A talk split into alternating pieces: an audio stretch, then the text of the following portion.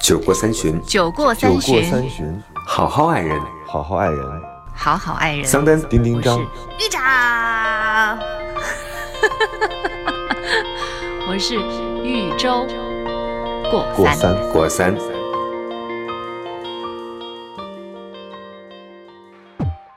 大家好，这里是过三情感脱口秀，我是丁丁张。今天我准备让玉州来带节奏。大家好，我是桑丹，所以今天玉州带节奏会把我们带到哪里去呢？一二三四，一二三四，跟我一起来，一二三。你带节奏吗？不是，你在健身吗？你不是说带节奏吗？而且发现我这节奏还特老，有没有？有 非常有时代感。嗯，我想起了红都是领巾的时 one 代。two，广场舞的。对对，我们今天要不分享几个大家给我们发的那个留言吧，因为留言，嗯啊。呃，现在剧场都是长篇大论，所以会占我们不少时间，所以就别闲聊太多了。而且我，嗯我越来越就是看了大家的这些故事之后，呃，我越来越偏向很想做安静思考的人，因为，哎呀，我发现很多大家说的那些东西，就是为情所困，而且是，呃，很明显就不值得的那种为情所困。但是对于当事人来讲，就是完全像是被一个枷锁给束缚了，完全逃不掉。我觉得以前就是他有我以前的影子，但是我觉得。就是现在，我只是跳出来了，所以我才能够看得这么清楚。因为我之前也是我当事人的时候，是跟他们一样一样的感受，就是没有办法解脱。啊，我收到了一条啊私信，你说宝宝早上好，我是某某植发的咨询师，感谢你。他一定是看送一百个女孩回家看视频看的，然后觉得你需要这种服务。有什么想了解的可以问哦，问我哦。我说没有想了解的，请你离开我。哇塞，你真的回啊？我没回哦了。哦哦，我以为你所有的就是你不是要秉承所有微信一定要回的原则吗？微信，我说的是微信，不是这种私信。哦哦哦，明白了。那我这手头有一个长的，嗯，嗯，你们要不要看？要听啊，你可以伴着音乐诗朗诵的把它读出来。呃，带着节奏。然后这段时间我们就可以休息三四，我今年二十五，我前男友二十四。一六年的时候在一起，然后呢，嗯那个时候，呃，我在上海，他通过公司做的这个社交软件认识我，聊了一整晚，发现我们俩非常契合，彼此的笑点，很很懂彼此的笑点。所以呢，男生隔天从杭州坐高铁来追我，一见钟情就在一起了，就很多爱情故事都是这么开始的啊。就网友他恋恋爱是吧？对，而且就发展的特别快，呃，但问题是嗯就是互相的感觉还特好。他是那种嗯比较帅的男孩儿，大学是校草，也是学生会主席，习惯了女孩儿的追求。我是一个普通女孩儿，微胖。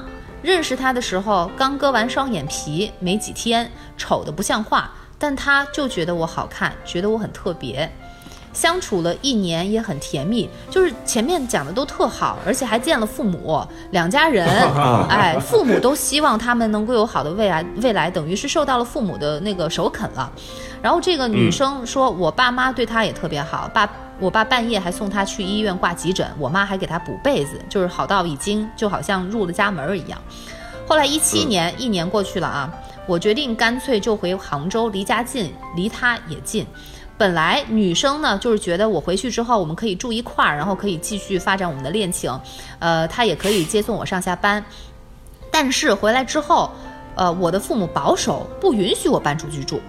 然后呢，嗯这个男生刚好开始创业，所以他也越来越忙，呃，等于是他们俩在一起的时间也越来越少，并且因为这个问题吵了不少架。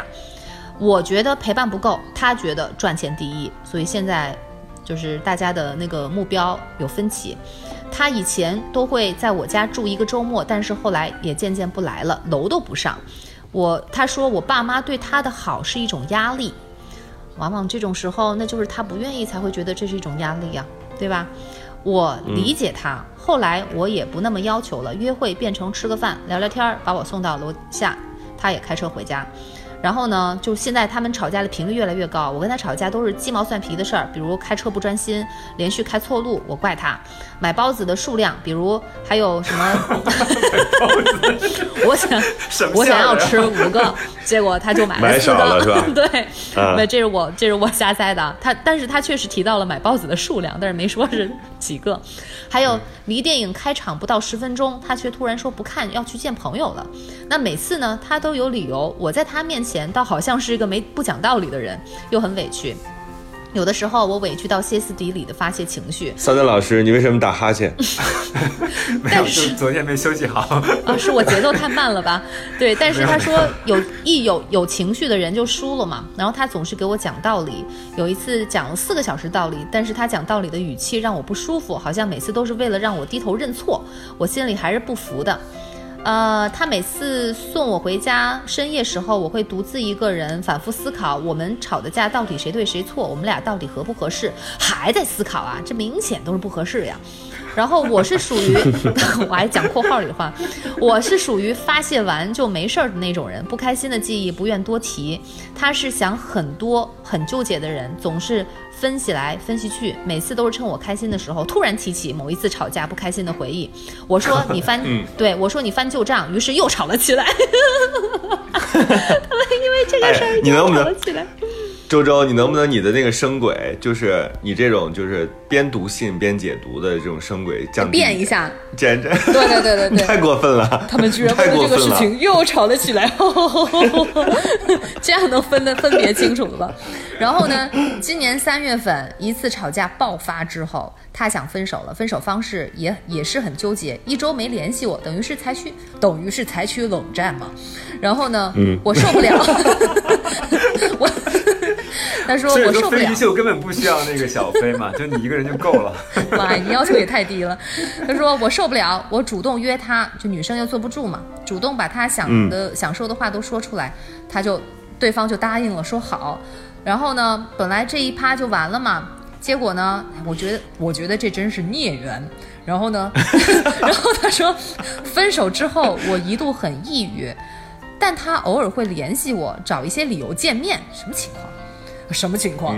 嗯跟他说话的时候，我每次都装没事儿，装开朗。平时大量阅读心灵辅导类的书籍，观察别人怎么谈恋爱，并并且订阅了桑丹老师的微信号，对，慢慢花钱的哟，慢慢缓过来。呃我健身、学车、学打扮、出去玩，看看起来积极向上，但是我心里还是非常非常想念他。他一个月找我一次，每次找我就像是做月度总结，总结一下工作生活，然后回家之后又不联系了。我知道他也没放下我，我买车的时候主动帮我去看车谈价，关心我的工作，我俩保持距离和友好，我总觉得他会回来。快完了啊！六月底的时候，他突然问我有没有年假，要不找个地方旅游吧？就是嗯，就是这么一冷一淡的这个男生，居然还有脸去约这个女生要去地方旅游。旅游是我和他在一起特别想去做的事儿。之前问他去不去，呃的时候，他都说呃这儿不去那儿不去，说工作忙，赚了钱有的是机会。这一次他主突然主动提出，我想他应该是想复合了。既然都没放下对方，不如就去试一试吧。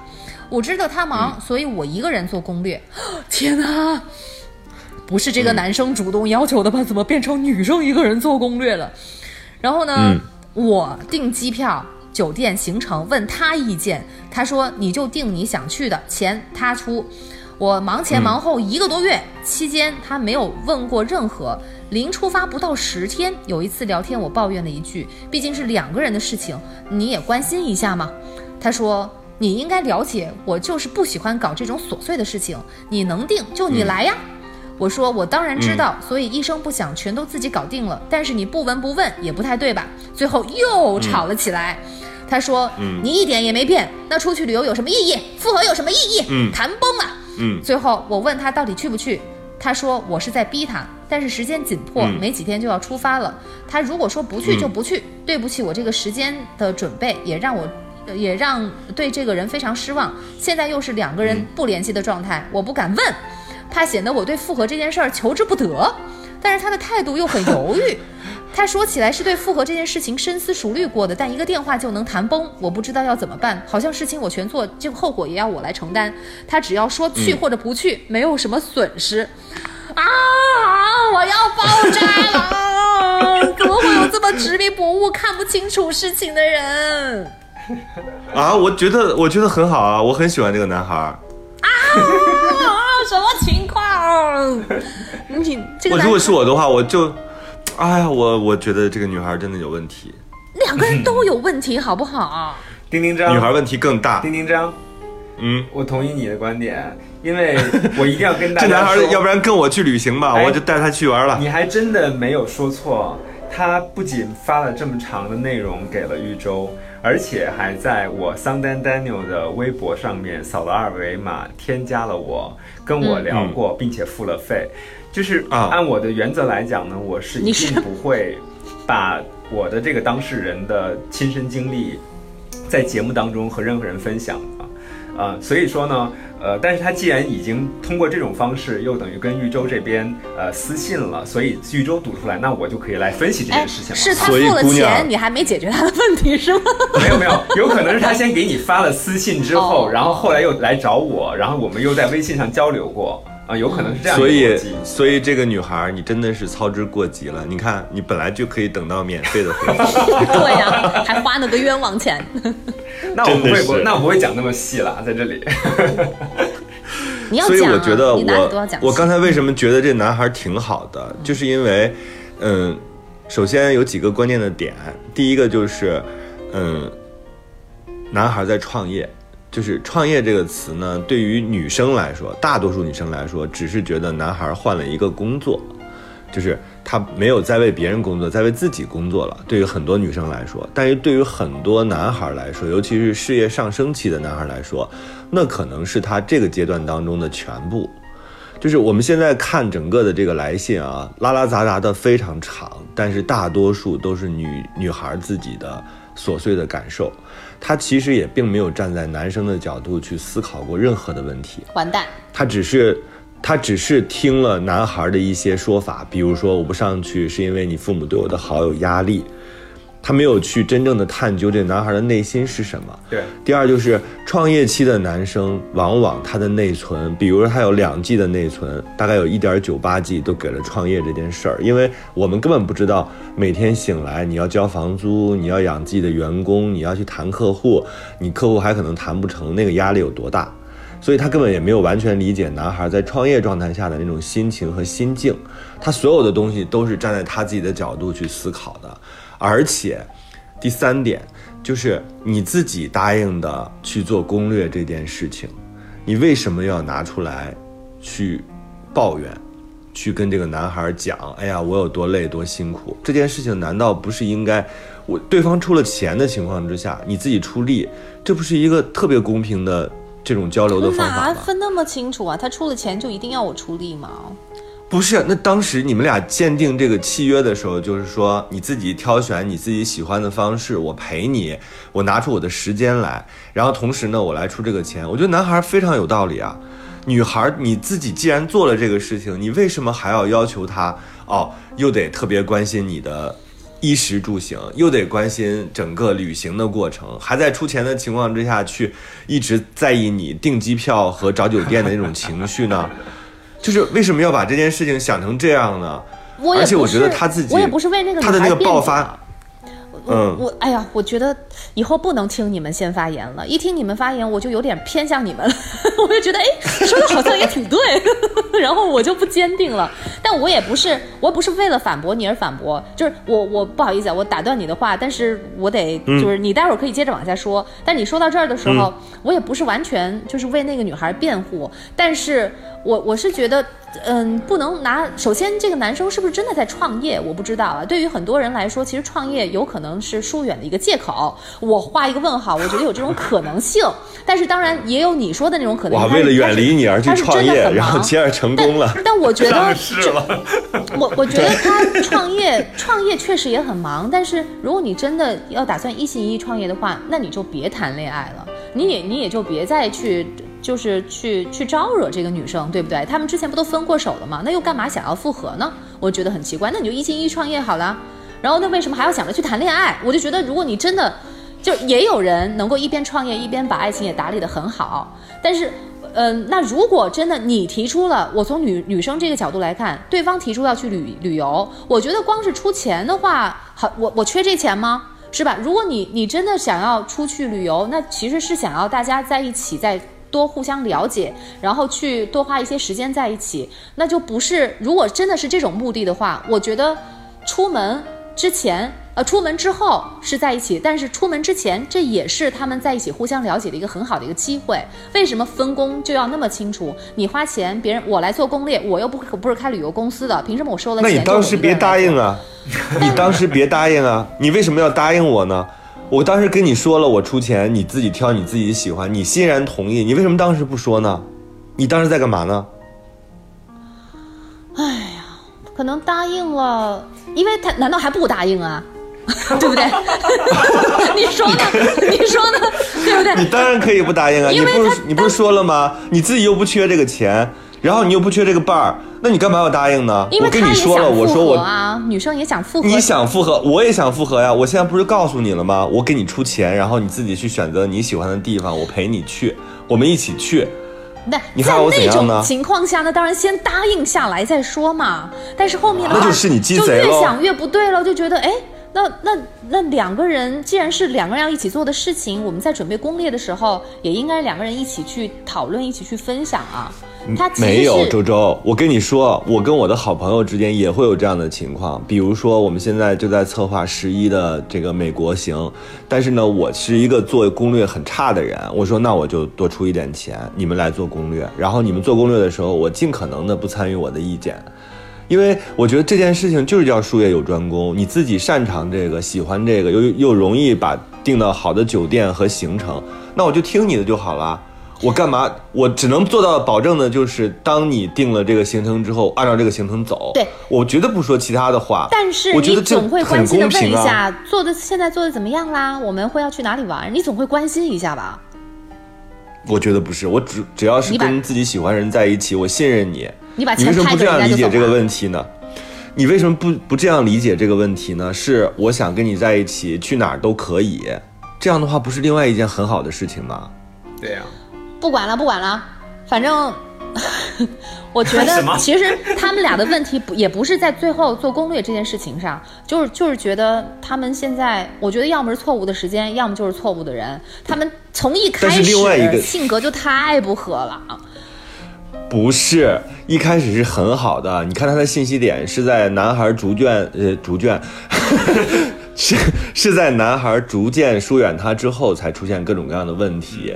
所以这个女孩呢，她其实，你听我的，你听我啊，就是她是这样的，就是这个女孩呢，她在男孩疏远了之后才开始跟那个男孩吵架。他现在注意到的全是，比如说买包子的数量、开车的路线不对，他被这些表象的争吵给困扰了，以及给干扰了。是因为我们有核心的问题的时候，才会选择用表面的具体的方式吵架。比如说，就是因为你长期不跟我产生亲密的行为和关系，你不在我家住，你不跟我发生亲密关系，在这种情况之下，我才会吵这种。在车上的家，就是床，床上没有解决的问题，我们选择在车上，在光天化日之下解决了。所以这个时候，我们应该想的是，核心的是不是我们俩亲密关系上出了问题，而不是说我们到底是啊包子买多了买少了，不是这样的原因。所以其实男孩也需要自省的是，是不是你自己根本就没有尽到一个恋人应该尽的责任和义务，才导致女孩跟你挑剔。哇塞，其实这是。本质的问题，大师，所以男孩的问题是这个，嗯，这是一个能量问题啊。对，你好像分析的很对耶。这就是一个能量的问题，包括在中国很多离婚的家庭，最后他们在这个离婚协议书上都会写，因为长期的性格不合，这个可能是出现最多的一个原因。但其实有一个调查显示出，大多数的原因是因为他们的性生活不和谐。或者是没有性生活，而导致了最后的所谓的出现了生活中的非常多的摩擦，就是这个里这个是非常重要的一个原因了。但是其实我们就这个案例来说呢，你其实可以分析一个他们两个人的相处的模式，也很有意思啊。就像刚才丁丁章所说的那样，当我选择出钱，你做攻略的时候，那其实呢，我是让渡了。决定这次行程是什么以及如何玩的这个权利的，对吧？当我让渡这个权利之后呢，我就要去承担它可能让我不满意的这个风险。比如说，嗯我特别想去一个热闹的地方喝酒，结果你给我选择的都是那种小径通幽的啊，非常私密的环境，那可能我觉得不痛快，对吧？那就那我要嗯承担这个可能带来的风险。但是另外一对块呢，当我获得了这个权利的时候呢，我也承担一个风险，就是我要承担对方可能会埋怨我的那个风险。所以这是成熟的和负责任的人在面对相处的时候的一个基本的心境。但是我们看到他们两个是什么状态呢？一个是好，那你去做这事儿吧。呃，为什么呢？因为我没有决定的能力，我没有决策的能力，我是一个天秤座。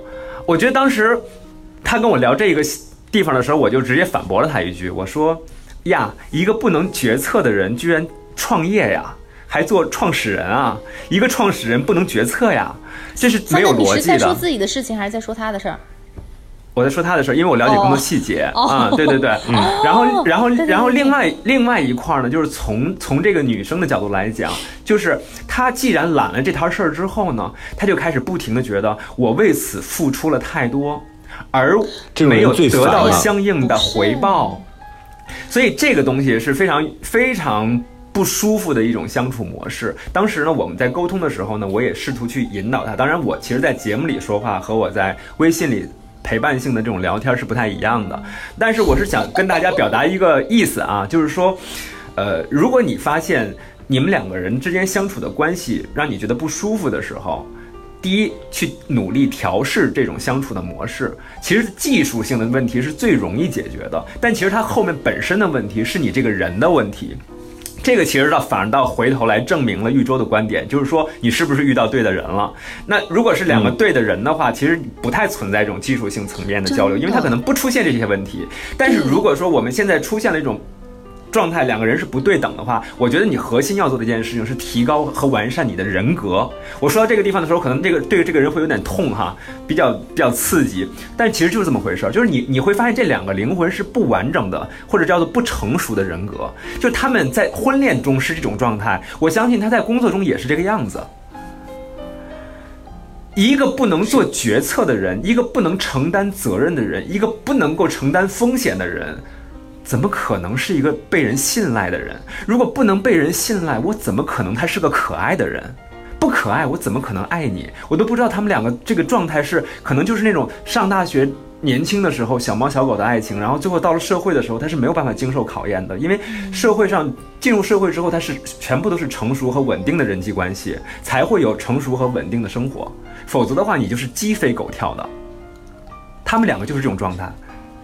所以我觉得他现在不应该纠结说，哎呀，我们现在马上就要出去玩了，然后，嗯，我现在还不知道怎么能通知他。我觉得更重要的其实是你应该直接去面对这个这个问题结果，就是，对，就是我们到底要不要去？不，我们如丁元章，你果去的话，再去你再去分析一下，你不觉得这这个问题本身就很、就很是问题吗？这个女孩子她说，你看我现在啊，我已经把这个东西都安排好了，但是如果她不去的话呢，我很焦虑啊。因为她不去的话，我为什么要自己一个人去呢？啊，我自己一个人去的话，那把我的假期又给耽误了。就你知道，他产生了很多的内心戏。当时我就问他一个问题，我说，人家跟你表达不去了吗？你现在就觉得这个世界过不去了，你就觉得今天晚上过不去，我明天白天太阳不能升起来了，你就开始给自己产生了一个断层，产生了一个悬悬崖，就要跳下去就要死了，就是这种状态。我想知道人家我觉得他复合不了，一定跟这个女孩关系很大。对，因为你完全没有，人家完全没有说自己不去啊。后来我说，就算他不去的话，请问对你造成任何损失了吗？你可以邀请丁丁张去啊，对吗？你邀请爸爸妈妈去啊，给你造成任何损失了吗？所有的地方安排都是你自己去的呀。然后他说，那那样的话，不就意味着我们两个就彻底掰了吗？我说，对，你为什么不用一个旅行让让你意识到他不爱你，然后你俩就彻底掰了？你为什么不能接受这个彻底掰了的结果呢？当然这些话我没有很直接的跟他去讲哈，但是我在节目里头可能会用这种方式，因为我在节目里我不是那个身份，所以我可以用我表达我的一个人对我这个觉得咱们事情的看法。还是节目收费吧。节目里好歹牵扯了仨人，而且这么长时间呢。这样可以骂所以啊，所以桑丹，你下回把你的那个微信的二维码换成节目的二维码，进账到我们三个人的共同账户头。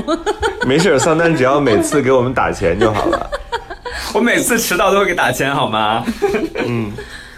所以我觉得这个女孩现在你根本想的不是你，你想自己太多了。我觉得你整个的来信充斥着对自己，就是我我我，你看你有多少个我，就是你完全没有站在她的角度去思考过问题，所以你其实也相对来说比较自私了。在这种情况之下，我觉得不是说你俩要不要在一起的问题，是你有没有真正的站在男孩的角度去思考过。我觉得你如果真的爱他的话，不是一个完全站在自己角度的，你一定不会这样的。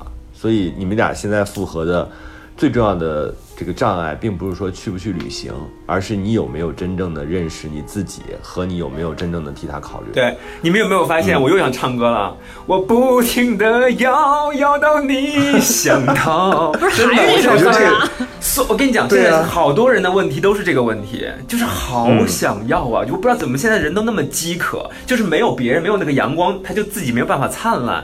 我就不知道怎么现在的人都成这样了，这个是我现在特别特别痛心疾首的。啊我我是觉得他有一个有一个很大的毛病，就是太冲动，而且就是即便是、呃，就是如果是我的，就也不能说是我，就是很明显。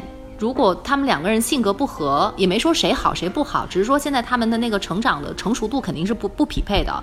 如果是觉得性格不合的话，那肯定就会选择不能跟这个人再继续了。但是这个女生好像她不能够就是完全去面对分开这件事情，就是他明明知道不合适，但是又不愿意跟他分开，所以我觉得他们两个人问题就是没有彼此分别没有碰到更好的人，就是可能觉得现在这个人会更容易。就这个女孩是爱那个男孩的，爱得很深很深。关这关系又男孩呢这样，爱从哪里来？请问天天老那个男孩吵架，，那个男孩我觉得是儿也是假爱爱那个女对呀孩的。但是他们两个人呢，就是现在的状态是两个人都不具备爱别人的能力。他们就是害怕分手，他们没有能力面对分手这个事实。这这关系处理成这样，从哪儿来的爱呀？可能最开始还是新鲜，就是互相有好感，但是到后面天天吵架，芝麻大的事儿都吵架，你你从你爱早就用完了。现在根本就不是爱，是一种惯性，然后就是就是对未来未知的一种害怕，所以他们才选择跟原来的人在一起。所以他们得好好得好好的，就是来来来思考一下对方。就是真的和就先别着急要那个不去就不去了，这有什么放不下的呀？我觉得这女生输就输在放不下这件事情上，觉得去这也可旅行以啊，为什么对旅行也？旅行你他想要一起去去啊，干嘛要一起去啊就男？孩两个人就先男，孩别复合了。好呀，不理他们了，不理他们了。我觉得都别复合了，都。不够成熟。好看下面的。嘿，三位老师，你们好。如果发现你的同事的老公出轨了，外面有了人，而且参加第三者的家庭聚会，目前呢，据这个同事描述，就他这个当事人这女孩自己描述说，我们的家庭生活特别美满，一家人相亲相爱，发家致富。然后她和老公从来都是特别幸福的，人从来没有离婚的打算。然后就这个给我发信的人就说，那我。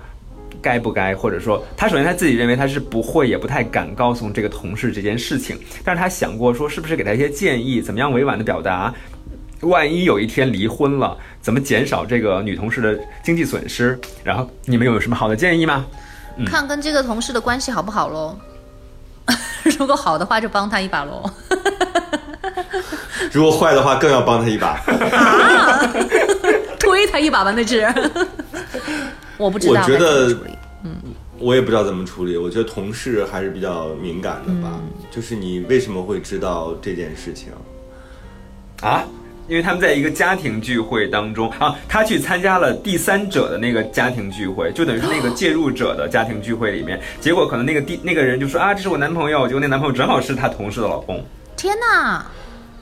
那你难道不应该先去让这个第三者清醒一点吗？你既然参加的是第三者的家庭聚会，哎，这个第三者他也是受害者呀，他也不知道对方有家他是受害者，他当然知道，他怎么可能不知道？啊？他知道对他，对啊，有可能他知道啊，那就他可能那个男人说，马上就离婚，离婚之后跟你，或者也不需要离婚，也可以怎么样的，嗯，没，我觉得如果他知道的话，那对方就不会有这次聚会了，肯定是不知道的。因为，因为如果这个女生知道那个男生他他会知道这个女生的朋友都有谁谁谁，然后会发现这是他的同事的，所以太单纯了，一种。是吗？嗯，这个世界远比你想象中复杂。那这就是宣战了。怎么叫宣战啊？我反正我的原则是，嗯当时也有一个这样的问题嘛。如果你发现你闺蜜的男朋友出轨了，你要不要会不会说告诉你的闺蜜？嗯，我当时选择好像是不说。嗯，因为这件事情，因为这件事情真的是，嗯、他们的事儿，对，是他们两个人的事儿，或者是他们三个人的事儿，和你这个旁观者没有关系，并不是说我们对他好就一定要把他放在一个特别清晰的位置上，因为这件事儿真的是太复杂了，复杂到我们其他人无法解决和无法处理。但你做善意的一种提醒也不行吗？就是明明知道自己的闺蜜在被别人背叛，善意的提醒，就像嗯，你说今天外面下雨了，你要带把伞一样，就是毫无意义。对，呃，小的提醒没有意义，重点的提醒有点过于的残酷了。这个残酷，我觉得是要他自己去面对的，别人帮不了忙。那可不可以这样？就是你也不直接说，但是你你就把照片剖出来，或者是打听 打听到他们在哪里约会，然后给她给你的闺蜜找一个理由，让他们碰巧在那儿打引号的偶遇，然后让她你好就电视剧啊帮助她去发现。天哪，周周，你好电视剧啊！嗯对啊，我觉得也很也很残酷。就是反正我是会选择不说的那个人，因为，嗯，可能这样从从那个道德上，或者是从，嗯、从那个友情的角度，好像并不太合适。但是我还是选择不说，因为我觉得这件事情我处理不了。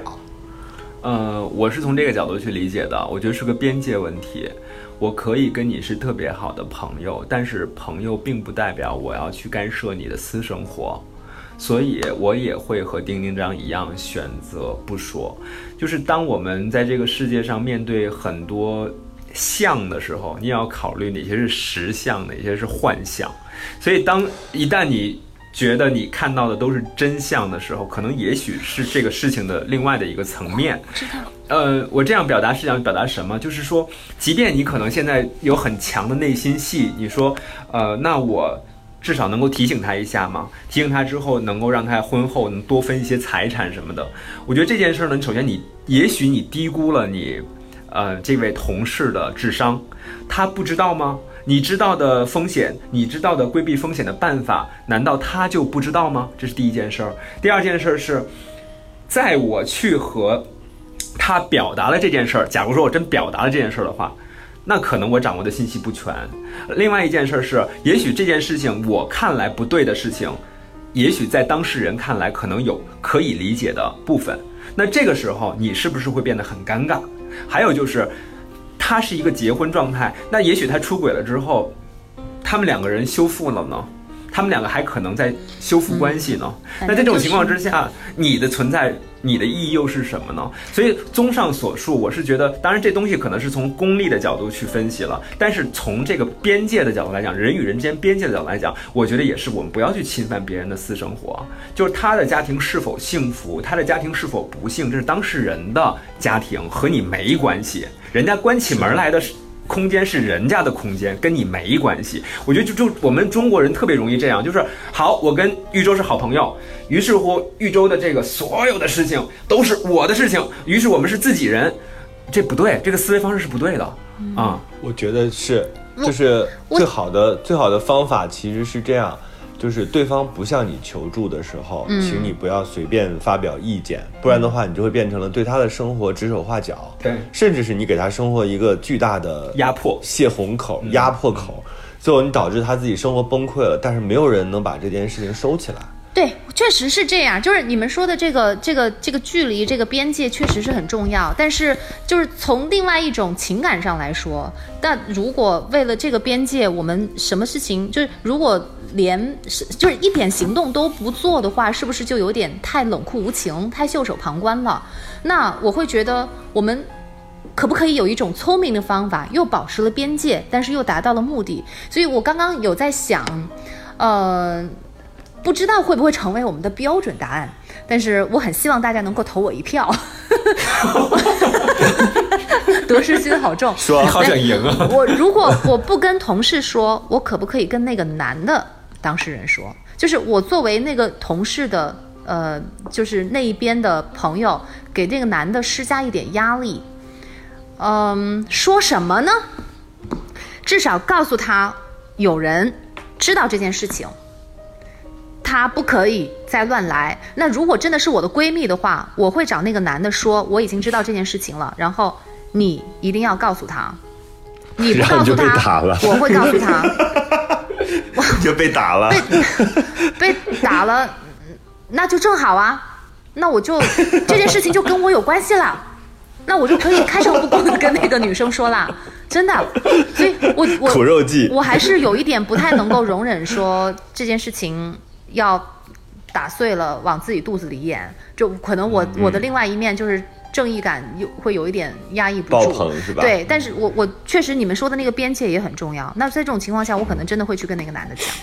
我觉得作为如果真的是好闺蜜、好姐妹的话，她的有人就因为你每个人都不愿意被别人背叛嘛，对不对？然后如果、如果背叛，尤其是婚姻这种问题，那如果真的不愿意，我我最讨厌的就是说就隐藏，就是隐瞒一些东西。你你如果但是，哎，周周，你有没有想过这件事儿？我特别同意你的善良，我特别赞同你的善良和你对朋友的这个义气。但是我在想一件事儿，就是说，我们可不可以这样子？呃，发现这个事儿由当事人来发现，但他发现之后，如果他自己决定不了的时候，他需要求助对对他需要抉择的时候，他需要求助的时候，那这个时候，我们的我作为朋友，我要给他提供安慰，我要给他提供相对理智的一些建议，这个是不是我朋友应尽的责任？但是问题是他没发人去现啊。，我们让当事人去发现，可不可以？对啊，所以你要嗯么就制造一个、你，但我我刚刚说的这个方法，你又说我电视剧，不，就是你想很电视，剧就是所有所有的纸都是包不住火的，就是这个事情它只是早晚的问题，它一定会发现的，那我就会觉得早比晚要好啊。有啥区别？当然有区别了，女人的青春呐、时间呐、那干嘛浪费在错误的人身上？而且你你你也想啊，如果闺蜜事后自己发现，然后你跟她说的时候，你一点都不惊讶，她才知道就是你很早就知道了。那这就是我们的人生啊，周周。我们都知道答案吗？但是我们都在每一天的往往后往往后过着，嗯，这就是人生啊。你就说是他的命运呗，然后我的命运就是我提前知道了，然后就得就不能说被打了。不是这样的，就是今天我们在这儿讲我们的看法，我们对待这件事情的看法。我相信每一个人听完之后也就听完就过去了。有些的有些会留下印记，有些他还是按照自己的行为去行事。对我相信就是会会去那个告诉自己同事的人，一定还是会去告诉他的第一反应，他是脊椎反应。还有一些人就是他不告诉，还是不告诉。我只是说，我们可能提供的是不同的看待这个事情的角度而已。嗯，我其实就是挺矛盾的。反正我的原则就是，对方没有向你成年人啊，对方没有向你求助的时候，不要去随便随便帮助别人。我觉得这特别有一种有一种越俎代庖，就是这是这件事情和你没关系，好吗？而且如果是同事的话，就更加如此。但他问题是，他本来就跟你是一个工作关系，我给你举，对干嘛我给你举个例，哎，我忽然想一件事儿，丁丁章啊，这是当时我和一个朋友，我们两个人呢要去和一个呃客户吧去谈一个事情，但是我们其实代表的是嗯不同的公司然后对对对，然后去谈一个事情。结果我们两个就见面了。当时我着装是还是我日常的非常随意的一个状态，然后他呢就看着我就说：“哎呀，我觉得你是不是应该穿个衬衫啊？我觉得穿个衬衫是不是更合适啊？”你知道，他就一路的内心戏，他就自己是过不去这坎儿了。最后他说到：“实在不行，我给你买一件吧。”你 你知道，就是当时我跟他，就是我自己的内心感受，就是我是觉得他对我第一，我对这件事情是有判断的。我认为一个相对随意的状态更适合这个场合，而且我不想把这件事情搞得特别的正式。那你你你很正式的话，你把这个事儿一板一眼的去理解的话，我没有办法去影响你。但是可能我觉得我的状态更能让我赢这件事儿，对吧？那我自己是这么去理解的。结果你呢，就一直用你这这种语言的方式来来对我进行这个所谓的建议，你表面的建议，但其实我认为是一种暗地里的攻击、控制攻击和控制，对吧？那我我对此可以置之不理。然后最后你甚甚至进一步的升级，你变成说没关系，这旁边有商场，我去帮你买一件衬衫吧。你啥意思？我钱包里的钱不够我买衬衫吗？我家里没有足够多的衬衫吗？就是就是，你知道这这种感觉，这种感觉就是完全是两个人之间，他是可能是出于他认为的好意，但是对于我来讲，这就是一种攻击。所以很多时候我们大家要理解，就是为什么成熟的人他是懂得边界的，不属于你该管的事情，你不要去碰。好想知道他他如果这个时候会怎么说话呀？我天生脾气暴，不好惹，给我滚一边去！对谁需要你给我买衬衫？对，所以这所以完全不同我完全的理解。哇，对，真的是太可怕了。因为从那边那个男生，他会觉得他自己穿这么正式，他会觉得你你脸上的面子会挂不住，你知道吧？对就是就是好像你不重视这个场合，所以他觉得是他对不起你。那因为是你要满足他的要求去买衬衣，所以他就觉得不应该让你破费。但是你这边接收方完全就会觉得是瞧不起你，这太所以可怕了。所以我桑丹，如果我是你的话，我就会说好啊，我知道那个牌子在哪儿，我就去跟他买一啊件。，我不是说他，买个贵的我不是说他瞧不起我，倒没有那个意思。就是说这件事情其实是这样的，就是当时当时实际情况是我和那个我要去会谈的那个客户之间的亲密关系是远远超过他和那个人之间的关系的，所以我完全 hold 得住场面，因此我才相对来说比较松弛和随意。而我认为松弛和随意是在这个场合最重要的部分。对吧？那在这个时候，你你用这个杂七杂八的跟我说，我已经没有理你了。但是最后，当你说到要去给我买衬衫的时候，我觉得这件事情是不对的，你已经开始侵犯到我了。嗯，对，你跟他说了吗其实还是一啊，个没有说，我仍旧没有说。你知道这不这就是我的修养你。你跟他，你跟他说了，你这不是你的修养，这是你的虚伪。你对你跟他说了，你那个是在思考了之后，就是考虑过之后，所以才选择这个 T 恤的吗？哦，我没有必要跟他讲这些。啊我是一个非常不愿意在这个事情上浪费时间的人，所以当时我就我就直接跟他说，我说没关系，我喜欢这样穿，然后我就继续做我的事情。我没有必要跟他解释我以。为你说没关系，就脱掉了自己的 T 恤，裸 体裸着上身去见了客户，是我这有条龙，你没看见吗？我还有一条还是刀两条？八十厘米。对，好吧，那这一期就是这样。虽然我们还是没有找到固定的答案，但是人生常常是这样的，对啊很多事情都没有特别明确的答案。嗯，所以过三还是有价值的。希望大家继续在新浪微博上给我们私信，然后同时呢，节目的留言我们也会看到。对嗯我是丁丁张。我是桑丹 Daniel，就是我们都以为自己睁着眼睛在这个世界上往前走，但有的时候呢，其实我们真的睁着眼睛吗？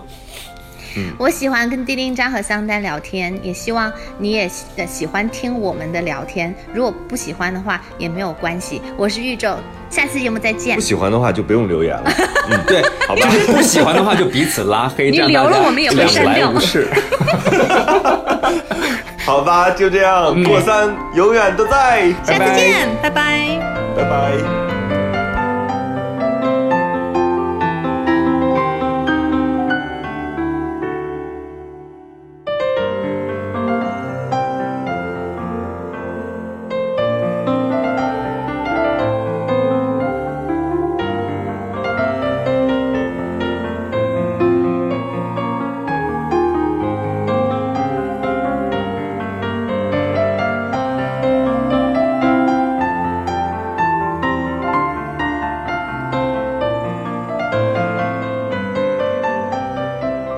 酒过三巡，酒过酒过三巡，好好爱人。好好爱人。好好爱人。桑丹丁丁张豫州过过三。过三。